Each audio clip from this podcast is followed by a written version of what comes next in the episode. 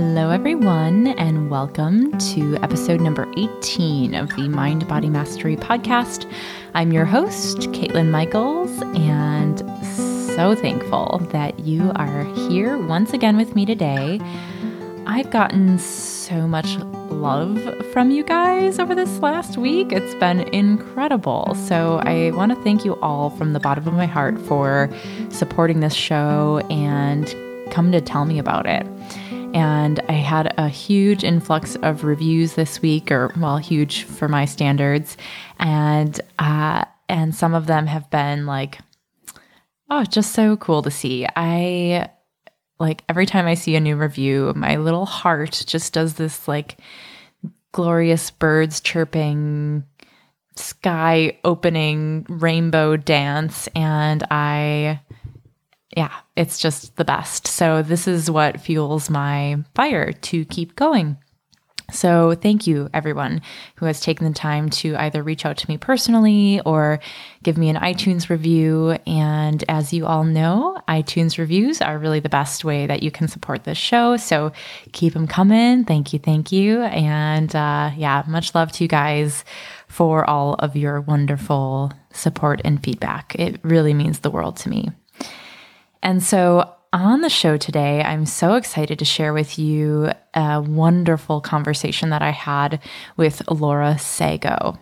You may recognize that name from not only the Like Mind, Like Body podcast, but also through the uh, Curable app, which is an app that empowers pain sufferers with like evidence based techniques to unwind their pain. Her passion for Curable's mission comes from firsthand experience because she went through her own chronic pain journey. She suffered from debilitating migraines, like 48 hour plus migraines, chronic knee pain, and intermittent sciatica. And today, Laura oversees the development of Curable's content, including the recovery program and the podcast. It's really one of the most awesome podcasts in the mind body space. So, um, if you haven't checked it out yet, uh, there are just incredible interviews um, for each and every episode. And so um, so, yeah, so without further ado, we will get into the show. And yeah, thanks again for being here again today. It's uh, really warms my little heart. Here's Laura.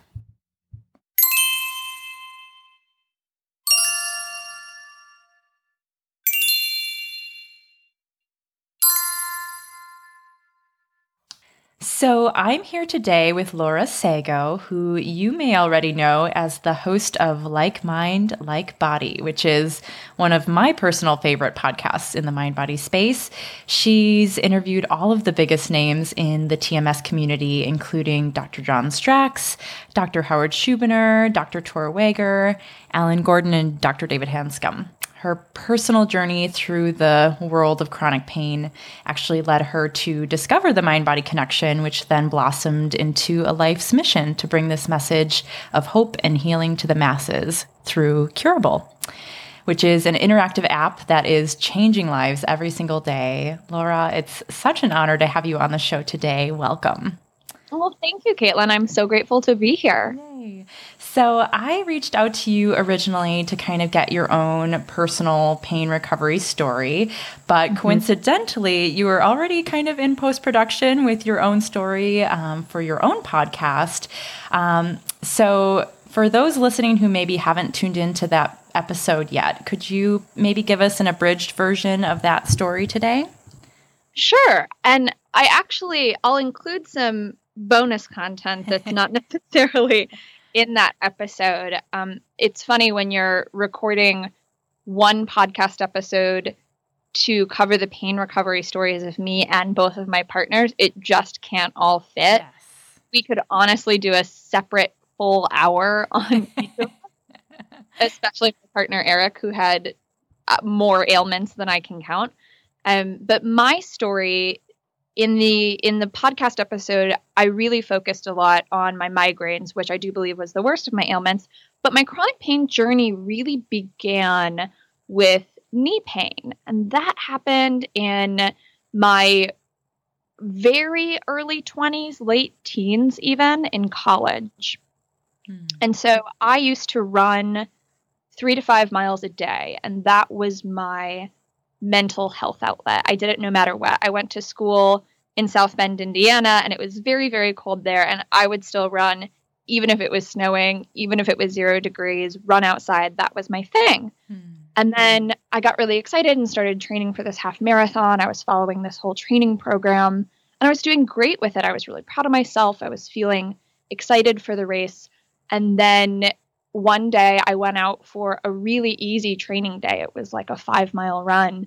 And I got about a mile away from my townhome and I my knees just there's no other way to describe it than they just locked up. Mm. It's not an injury. You know, I didn't feel anything snap or pop. It was like my whole body just completely stopped. Wow. And I could actually hardly walk. And I was far enough away from home that it took me quite a while to wobble home in tears Aww. because was, the pain was so awful. And on top of that, my thought patterns weren't super helpful because I was thinking about how I was not going to check this half marathon off of my to do list oh, and I wasn't able to go run and how am I going to stay in shape? So, of course, on my tearful walk home, all of these negative thoughts were spiraling through my head. I'm just very, very upset. I went to the doctor on campus, I think the next day, and their best hypothesis at the time was that maybe I hadn't stretched my calves or my thighs enough before all of my training and so that they they thought that maybe there was something wrong with my IT band. They recommended some physical therapy which I started to do. They gave me this whole really intense list of exercises to rehab it and they told me that the half marathon was out of the question, that I probably wasn't going to be able to run for a few months because IT and injuries take a long time to heal.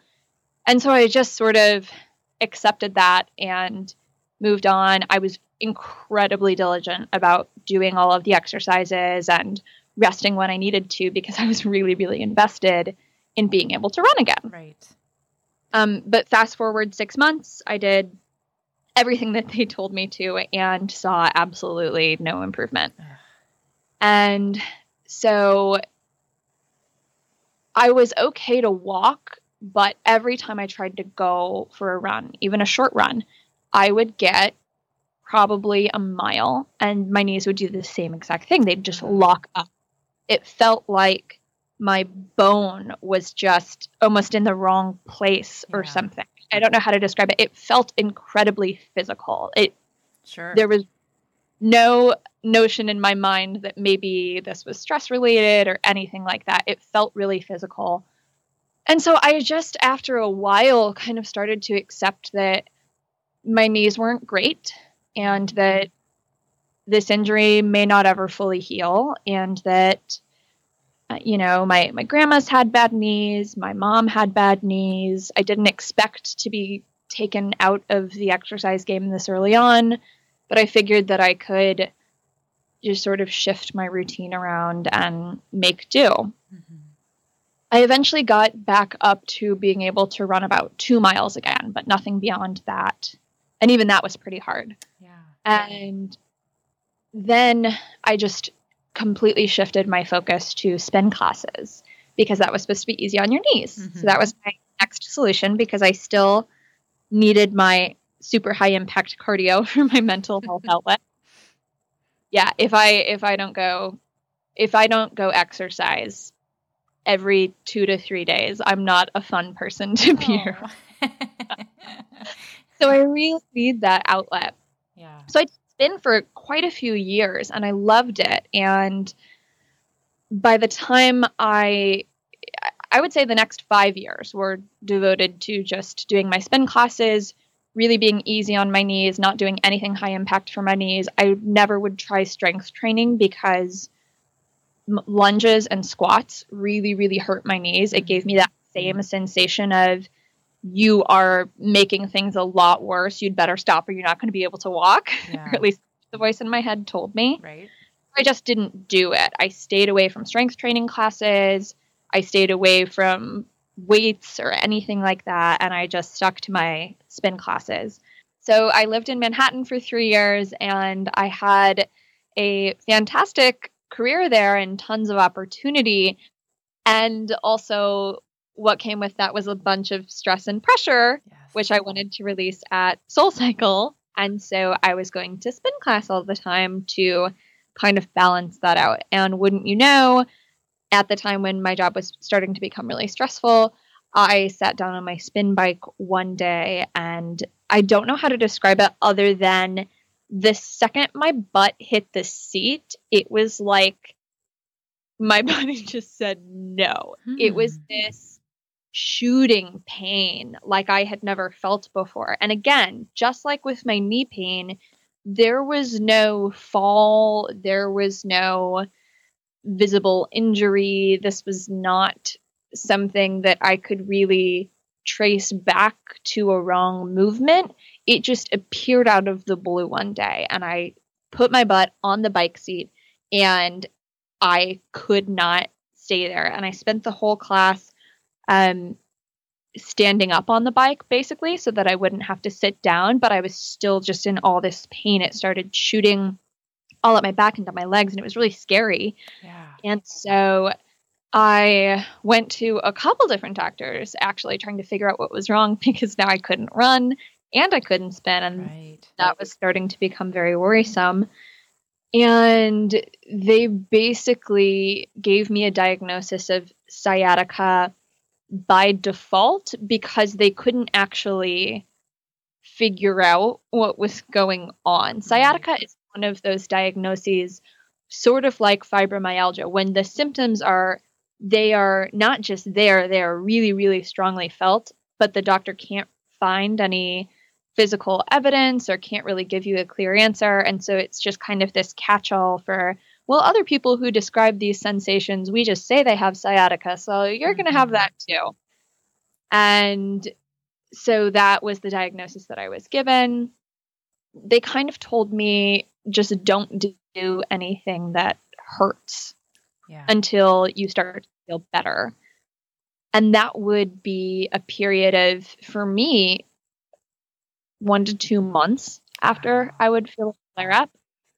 So it would slowly die down. And then a few months later, out of the blue, the same thing would happen. I would just go in one day, no injury, no nothing, sit down on the seat, Mm. shooting pain, just like then it would start hurting as I walked around and as I sat down in my chair at work. And it was just, it was just this whole mysterious thing. And I started at that point to feel like my body was against me. Yeah.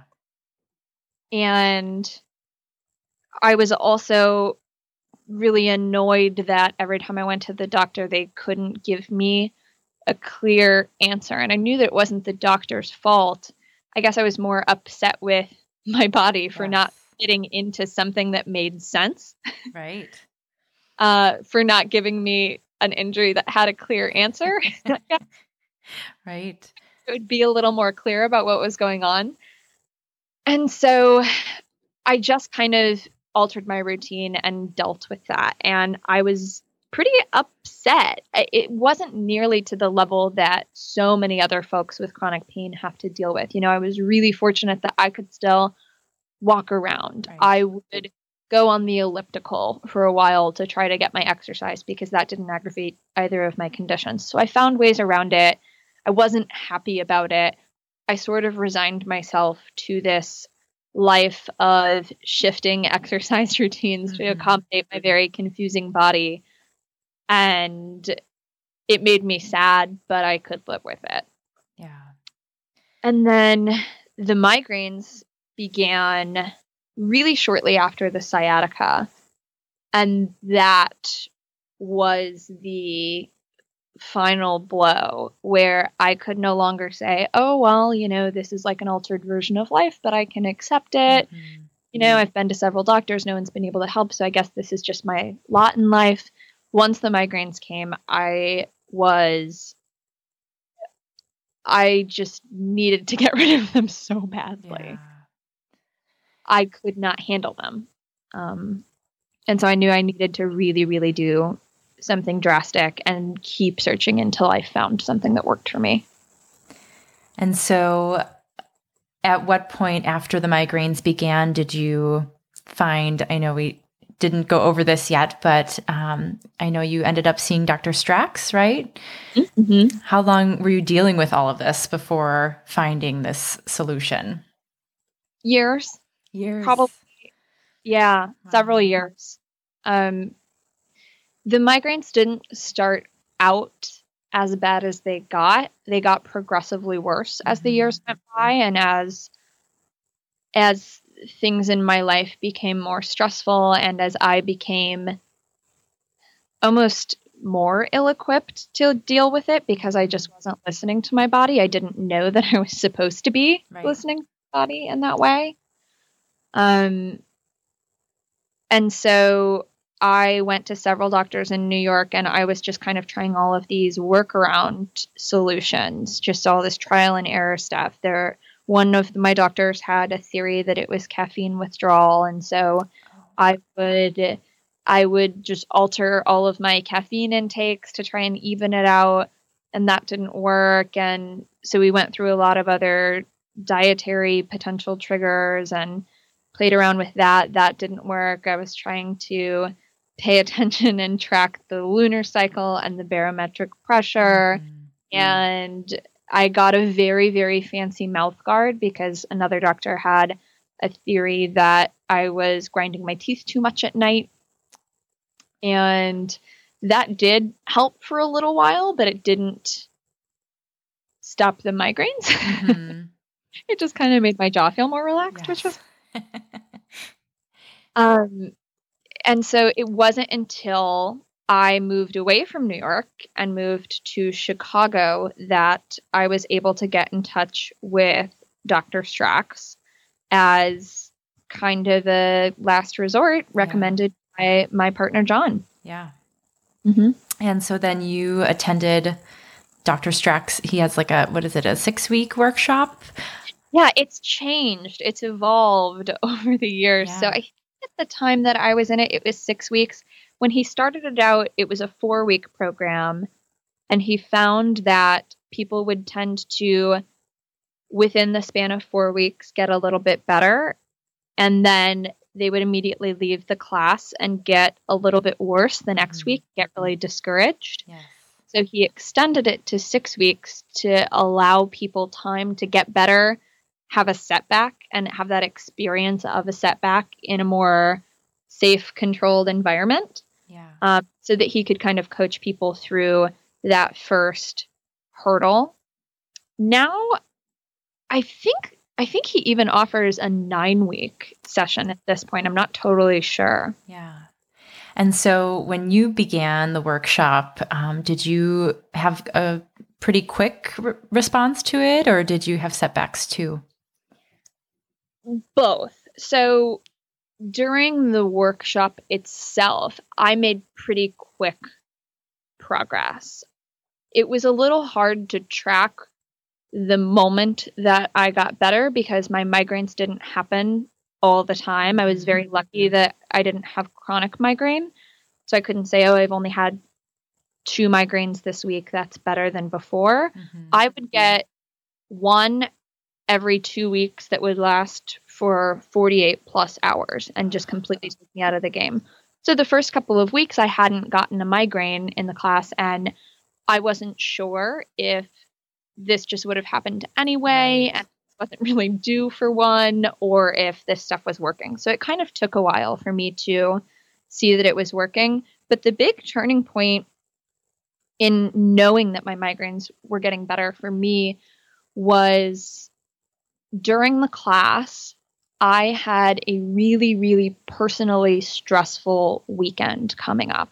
And I kind of pep talked myself beforehand and said, okay, if all of this, your life is related to your migraine stuff, is true for me, then this weekend is invariably going to trigger a migraine for me. And I know it 100%. There's no way it's not if this is the case for me. Right. And so if that starts to happen, I can almost start to laugh at it because I know that that's why it's happening. Right. And then I can try some of these techniques and see what happens.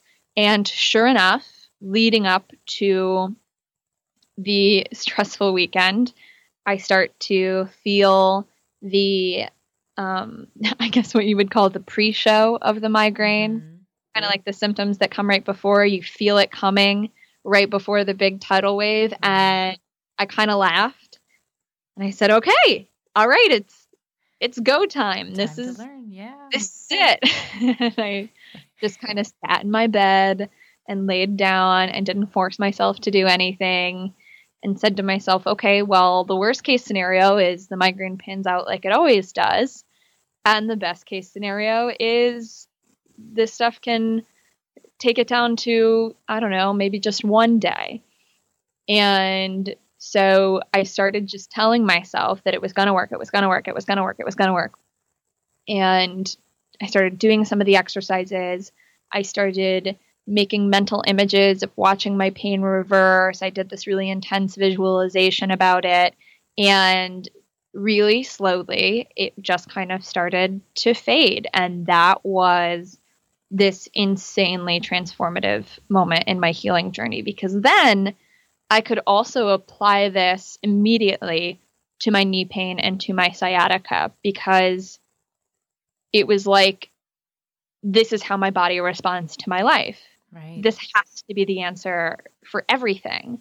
You know, I've been this person for years that doctors looked at and said, it doesn't really look like anything's wrong with you, but you medicine anyway, just in case, because right. you are feeling a lot of pain.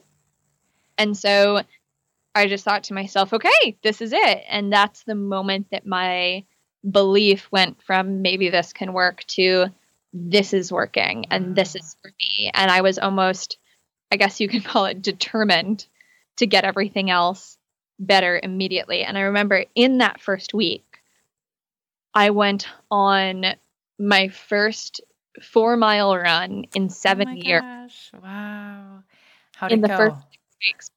It was great. I mean, I was a little slower than before because I was That's okay. And I had the little Map My Run app open and I screenshotted it and I emailed it to Dr. Stracks with just a bunch of exclamation oh points. Oh I was just so excited and it was a really beautiful moment. I remember I ran all the way out to Lake Michigan um, up here in Chicago and just looked out and I couldn't believe that I did it. It was just this really beautiful moment it felt really empowering and I just felt way more in sync with my body and my feelings and the way that those two are related than I ever had before. It felt wow. great. Wow, so cool. So mm-hmm. then after this like incredible experience, um, did you feel compelled to start sharing it with your family and friends and were they like either were they more or were they less receptive than you maybe expected? um, yes. I think that is the reaction for everyone because it's like this the migraines were this 10,000 pound weight on my life. And when that lifted, you know, I would have sang about that from the mountaintops alone. Mm-hmm. But then these other things, the knee pain and the sciatica that I had accepted were just my fate. For those doors to be opened to, it just felt like I was living in this magical candy land of you can have anything you want. Yes. You're okay. Everything's all right. And all I wanted was for everybody else to be okay too. Right. so of course I start you know, telling all of my friends about it and immediately figuring out that it's not really very easy to talk oh, oh it's the hardest thing with other people and i kind of got obsessed with trying to crack that puzzle and trying to be able to communicate this in a way that could resonate with people and that they could see themselves in and that they could say this isn't crazy. Right. this is this actually makes a lot of sense with the way that the human body works. And maybe this is the case for me. Because i knew it's like once you feel it for yourself you look around at the rest of the world and you can so clearly identify 10 20 people in your life who this is absolutely the case for Yeah. Or all. instincts. or all yeah just want it to resonate with them so badly Yes. so i was really obsessed with that mission of giving people the ability to use these kind of tools if they wanted to and giving them a fair shot of Right. being able to see themselves in this process rather than just hearing something worded the wrong way and feel like oh no that's not really for me. I mm-hmm. didn't want to waste that opportunity for people to be able to have access to this healing. So then that kind of blossomed into a super purposeful career for you through Curable. Can you kind of start talking about the Curable app and um, how did it all begin and how did you design the program? It did for sure. Yeah. So, yeah, Curable is it is my baby. It is a pet project for sure. So, as I mentioned before, my partner John is actually the one who led me to Dr. Stracks in the first place. So he was one of the first people I sort of bonded with post recovery when I had all of this energy and enthusiasm around why doesn't the rest of the world know about this? how can we open their eyes? How do we heal people like Yeah. we've healed? And he had his own experience with chronic pain being healed from these methods as well. So he was all in too. And the more that we talked about it, the more we thought that these methods really, really just needed help in the department of communication. Yes.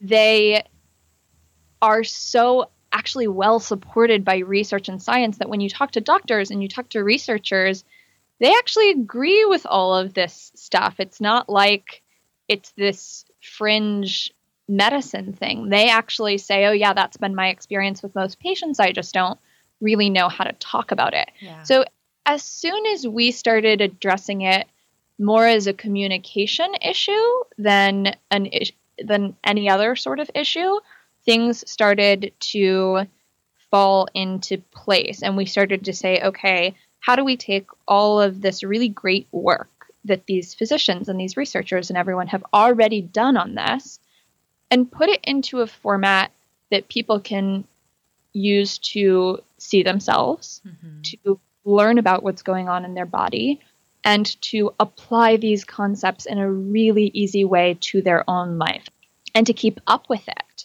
Mhm. And I think that was one of the challenges for us as we went through this program was you learn about this stuff and you just kind of say, well, all right, well, what do I do next? Uh, What kind of steps can I take Right. to heal. And we wanted to give people that answer. We wanted to give them a guided experience.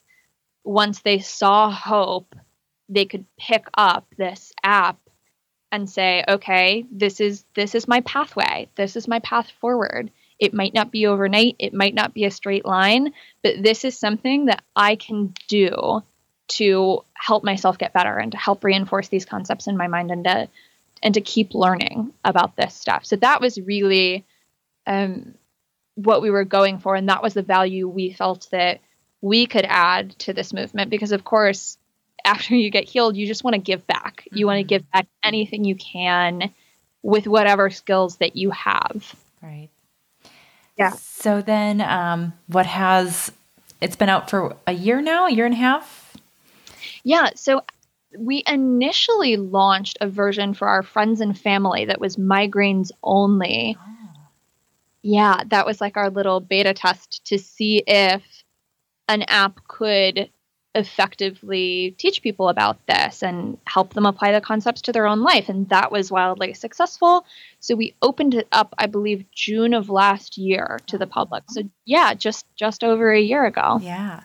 And um, since releasing the full version, what has the response been like so far from both users and, say, medical professionals?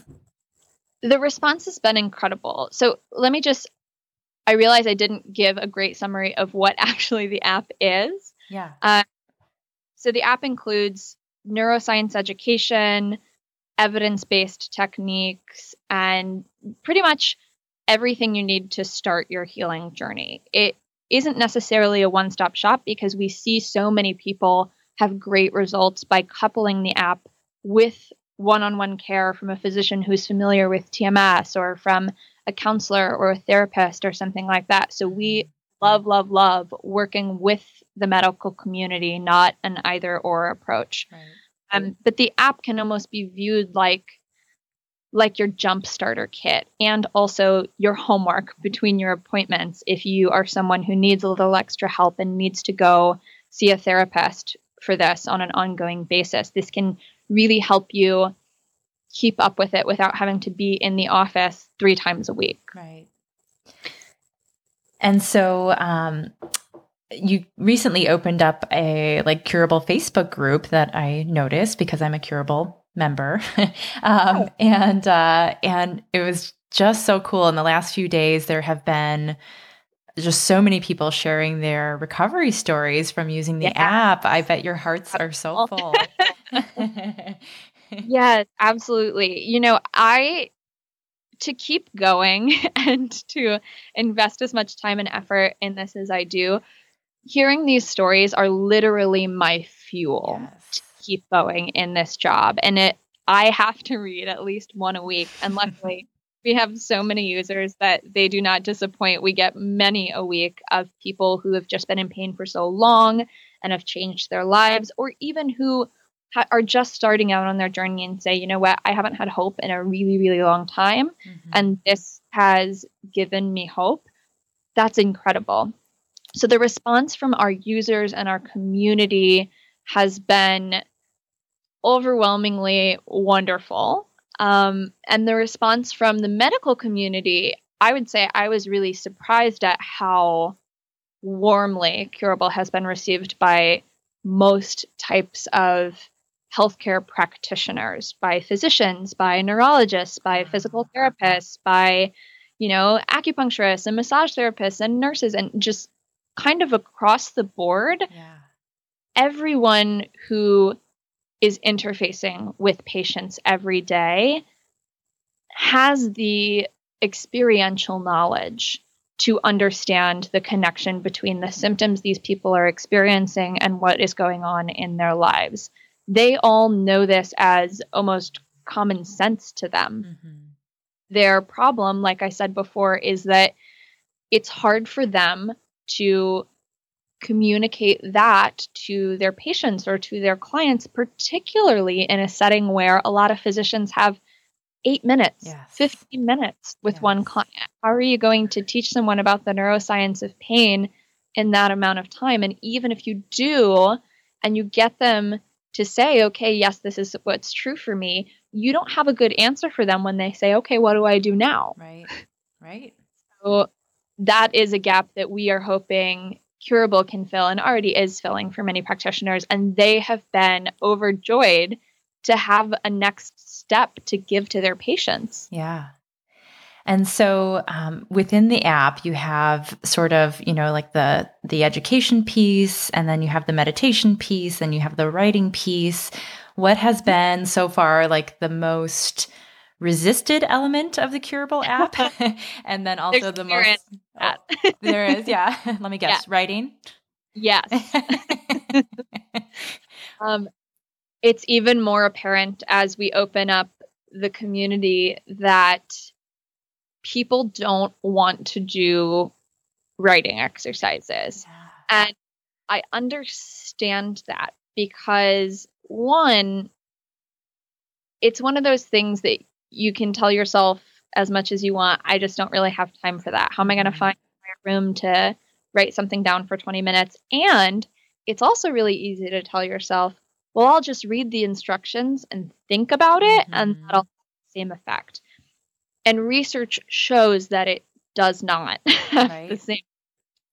The therapeutic value of writing is that as you are writing words down, your brain is sort of forced to slow down to that speed and to assign language to these thoughts that have been jumbled around in your mind for so long. Right. And so the process of expressive writing is the process of seeing for the first time what this narrative in your head has been. You think you know what it is, and then you start writing and you look at the paper, or I can speak from my experience. Yes. I have looked at the paper and really not liked. yeah, absolutely. I, have seen, I'm like, man, that is that's, that's not very kind. It's dark. yeah, it's very dark. Yeah. And so it the type of things that come out are the things that you would be mortified if anyone ever came across this piece of paper. But the wonderful news is now that that is out, Brene Brown calls this a shitty first draft or a mm. or an SFD, I believe. Once your SFD is out of your brain and on the piece of paper, you have the opportunity to change it. Right. It has now come to this rational part of your brain where you can see this isn't how I want to feel about this situation, or this isn't what I want to feel even about my body or the way that pain flows through my body. And you can say, all right, what am I going to consciously shift in this narrative that's going through my mind? And you have the opportunity to author your own story about what's going to happen. And that's why I think the writing is so, so powerful. Yeah. And that's where people have the most significant breakthroughs across the board. Yes. We see people having breakthroughs in other areas as well, but writing by far is the place where people have their big aha moment. And then the other techniques start to work even better now that they are past whatever big barrier has come out in their expressive writing. And one more thing about writing we see a lot of people who have hand pain and don't want to do the writing because it hurts. Right. So we do say that, you know, typing will have a similar effect mm-hmm. or using a voice recorder on your iPhone or whatever device you want to will have a similar effect. Of course, if you can use a pen and paper and write it out, that's probably going to be your best bet. But these other techniques can be effective too if physically writing isn't a great option for you. So you can use dictation software, you can do other things to get the same result. The whole point is just slowing your brain down, assigning language, and taking an honest look at the narrative that's bouncing around. Awesome. So, in the response that you've gotten so far, what would you say the average heal time is for people that have had success with the app? Do you see a pattern yet, or is it still too early? That is a tough question. Mm-hmm. And it has been really, really interesting to observe because we have seen almost no correlation between how long someone's symptoms have lasted and how long it takes them to reach a breakthrough or to heal. Mm-hmm. And we've also mm-hmm. seen, you know, not a huge correlation between, okay, if you use the app X number of times, we can guarantee that you'll start to feel better because everyone's body is right. just so unique. I can say that we do collect a bunch of feedback from people after they've been in the app at certain periods of time. So, about 70% of people start to experience some degree of physical symptom relief mm-hmm. after the first month of using the app. So, that's a pretty big majority. But I say that with caution because it is totally okay if you are at a month or two months mm-hmm. of use and your physical symptoms aren't letting up, but you're you're getting closer and you can feel it and you're feeling hopeful there's nothing wrong with that. Right. Uh, everyone's body is really unique. And the key is to just be very hopeful and set your positive expectations, but to not put pressure on yourself to be the fastest and best healer history of TMS. Right, because that's, that's not going to work. right, that's just another symptom, right? Exactly. So, and so in your opinion, in seeing the bigger picture, what do you see as the kind of number one thing holding people back from getting better? Hmm. I think early on, the number one thing holding people back is they're not quite there in their belief that this will work. Mm-hmm. Which is why I think people really, really love hearing recovery stories. Yeah. Because the more examples they can put into their brain of times where this has worked, the closer they can get to that belief. Because if your brain doesn't think that it can be trained to unlearn physical pain, then it can't be used as a tool to do that. Right.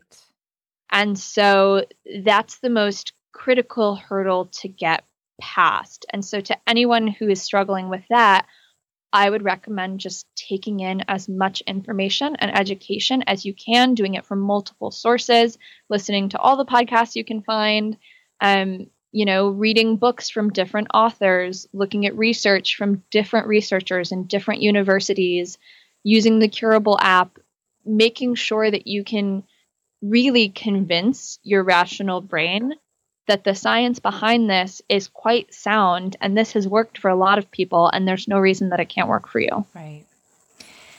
Um, and so, kind of tailing off that, and then this is also kind of a question that um, dives into your most recent Like Mind, Like Body episode.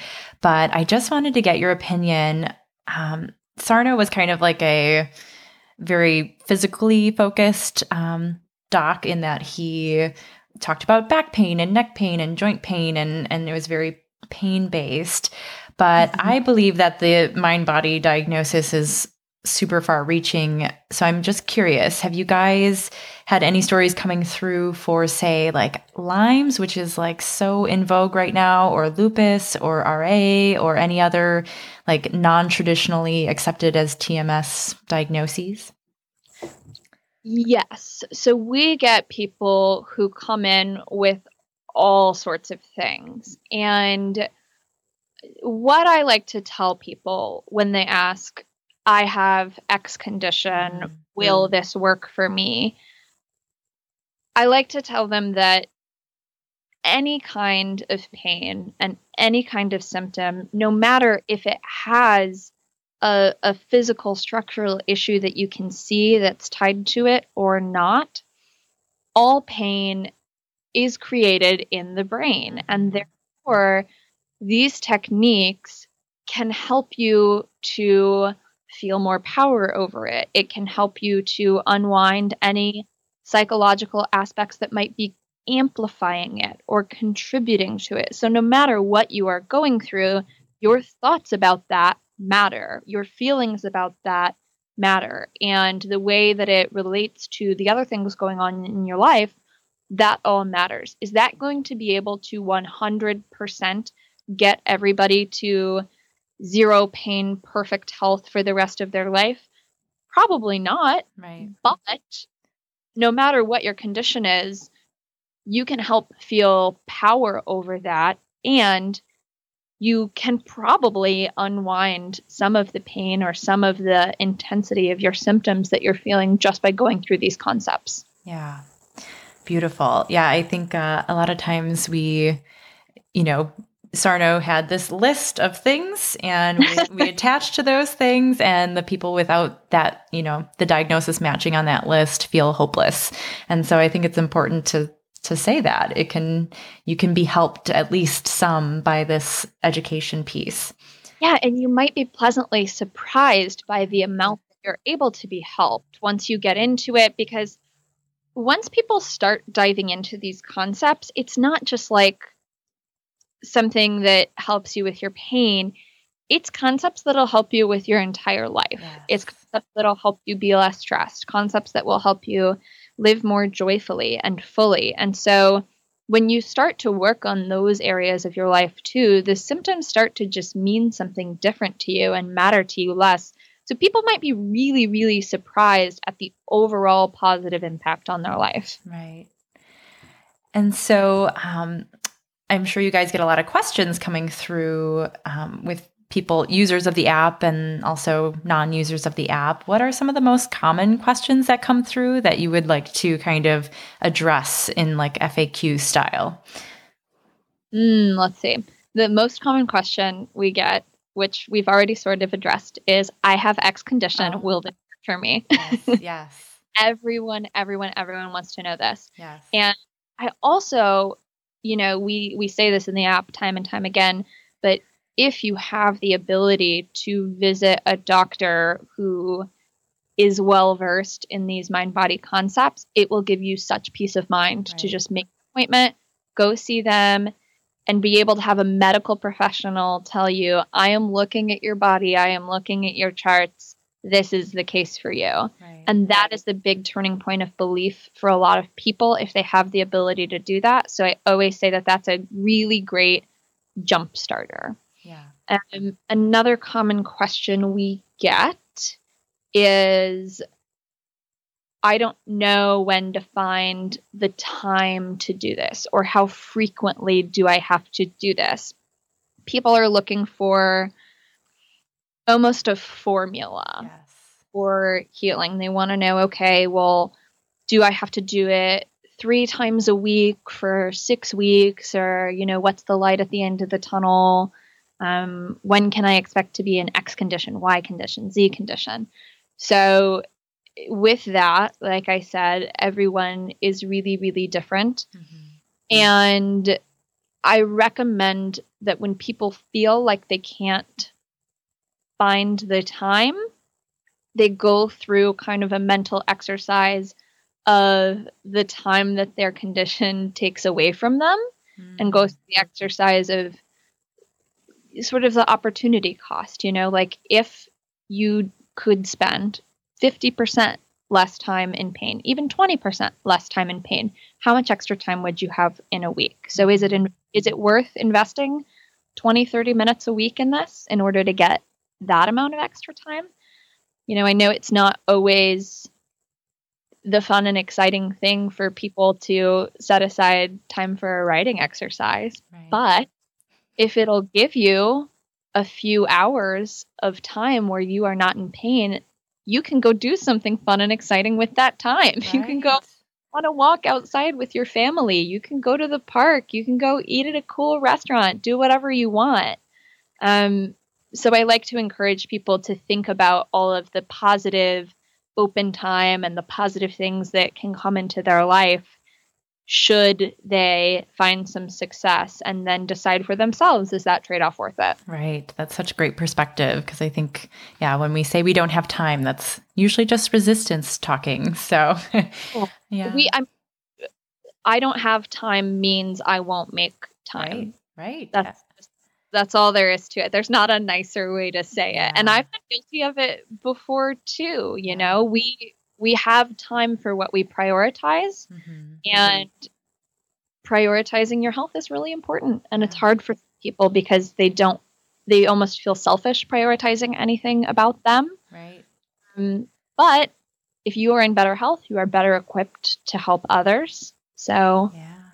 it's worth it so now nowadays um, do you ever have um, migraines kind of coming on? And what's your favorite thing to do to kind of allay that if if they are coming on? Yeah so i wouldn't even call them migraines. I get headaches sometimes. And i think that it's funny when it happens i can immediately fall into the negative thought pattern of wait i'm supposed to be a role model in this this can't happen and then I feel really guilty about it. Yes. no, should be better at controlling your yes. Hey, you got to control your body. Everyone's looking at you. I put all this pressure on myself, which is clearly unhelpful. You're not a human. You can't have pain. yeah, yeah. Like you have a podcast about this. um, and so I try to get that thought pattern under control. Yes. Yeah, it takes time. Yeah, as quickly as possible. I like to do first I like to see if I can connect the dots on what's going on.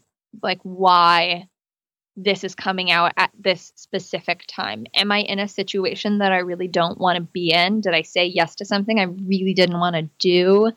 Um, have I not taken time for myself this week and my body is rebelling against that? Mm. What's what's the situation? And if I can identify what it is and make a change in what I'm doing, then that will usually be a really good method for me.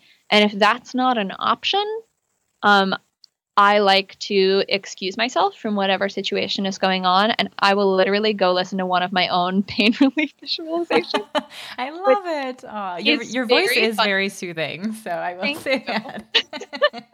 but I mean, I made I made some of the ones that would work for me, and I can't find them anywhere else because they came out of my head. Right. So I like to listen to those, which is a little weird because it's like me giving myself a pep talk and I don't remember the exact words I use. So it's, it almost feels like my inner voice telling me yeah. what to do. That's got to be very therapeutic. Yeah, absolutely. Yeah, but I I find that really helpful because I just think that visualizations are such a powerful tool for teaching your brain to behave in a certain way in a certain situation. It's almost to me like an intervention. mm-hmm, absolutely. So, yeah, yeah, so I like to.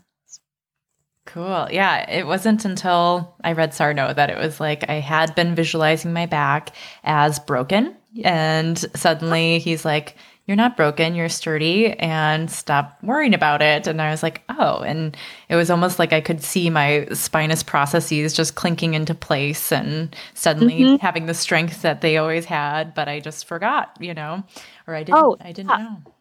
We don't realize the images that our mind is conjuring up on its own until we replace them with something else. Because every time I got a migraine in the past, before any of my mind body days, I would visualize that there was like a blood clot in my yeah. brain that an MRI hadn't caught and that I was going to have a stroke in my sleep and you know like I was just fear.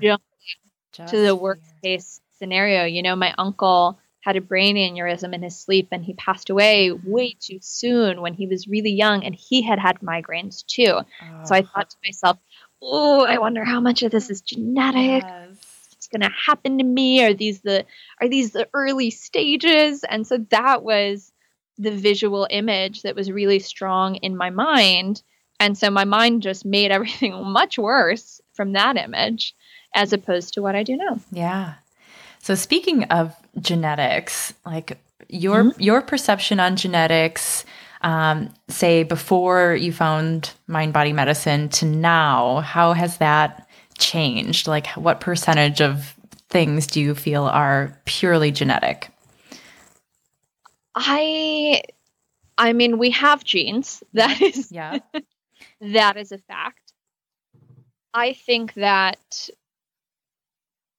for things like bad knees or migraines, I think that there are certain genes that can predispose you to be a little more likely to develop that. However, those genes aren't necessarily activated already right. when you are born. And it is the things in the environment around you that can push them over that edge. And it might be easier for them to be pushed over the edge for, say, me than for somebody else because of my genetic predisposition, but that doesn't mean it can't rein itself back in. And I think that the way things are modeled for us makes a really big difference as well. So if your parents had really bad migraines and you always expected that you were going to develop migraines and then you did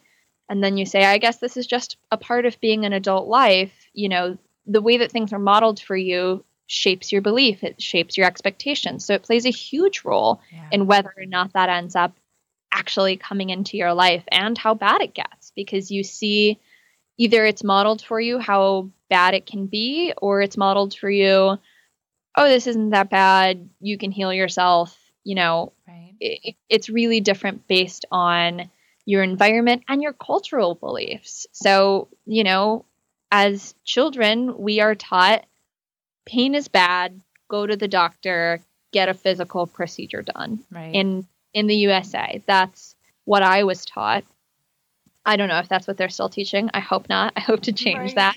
that. So, yeah. But I think our cultural expectations, the models that our role models set for us, those play a starring role in whether or not those genes flip the on switch. Yeah. I think, was it in one of your podcasts where you had someone on? I don't remember who, but they talked about how back pain people don't go to the doctor for back pain in what was it the middle east or something like that have you was that you or no am i thinking of another i, I don't know it might have been are you thinking of whiplash? Well, no, I remember that from Schubiner. So, yeah, whiplash doesn't exist in Lithuania, which I found fascinating. And I try to tell my whiplash patients that, and they're like, no, I was in a car accident. It's real. And I'm like, no. So, I've been refining my message too over the last year and trying to find a better way to communicate these things to people. So, um, so we're going to start to wrap things up here. I just wanted to give you an opportunity to tell everyone how they can find you, how they can catch you on social media or on iTunes, and how they can access the Curable app. Absolutely. So the Curable app you can access in the Google Play Store or the Apple App Store. Just look for Curable Pain and Migraine. It's got a little picture of Clara, our chatbot, our little guide through the Curable program as the app icon. So that's how you know you're at the right place. And then you can listen to my podcast called Like Mind, Like Body. And you can find that in iTunes or Stitcher or anywhere that you get your podcasts. Awesome. Well, Laura, I just want to thank you so much for taking the time to chat with me today. Um, I'm just really grateful that this technology is out there. I think it was a needed uh, very needed in this TMS space. It was something that, you know, just was missing before. So thank you for filling that gap. Um, and so I'm going to put links to everything that we talked about in the show notes, of course. But is there anything else that you want to add before we say goodbye? No, I mean I am I'm so pleased to be able to contribute to this movement at all. As you know, it's something that everyone gets really passionate about after it affects their own life and they just want to mm-hmm. help change other lives. So I'm glad that my skill set was able to fit somewhere in the mix at mm-hmm. all. And I'm just so grateful to see all of the wonderful recovery stories. And I did forget to mention our website, which is curablehealth.com oh. for anyone who is wondering.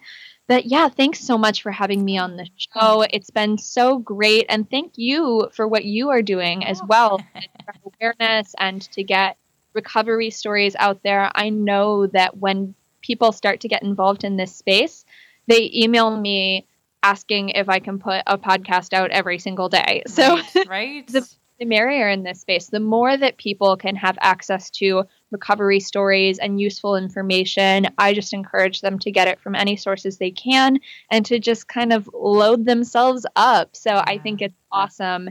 The more information we can get out there, the better. Very cool. Well, thank you so much. You're you're a dear. I really appreciate you coming on. Thanks so much, Caitlin. All right. Well, have a good day. You too. Bye. Bye. All right, guys. Well, thank you so much for listening to this episode. And if you have any questions at all, either about today's episode or any other episode, you can feel free to email them to me at mindbodymasterypodcast at gmail.com. Or if you would like to share your healing recovery story on the air, I would love to hear from you. And you can send that story to either that email address that I just listed or mindbodymasters at gmail.com. And then if you want to ask me any questions via Facebook, you can go ahead and reach me via our private Facebook group called Mind Body Masters. And uh, you can feel free to shoot a question up in there, and you can be assured that it will not reach your friends and family's timelines because it is a private group. And uh, yeah, I'm always there, so you can feel free to reach out whenever you like. And once again, thank you so much for tuning in today. I love you all.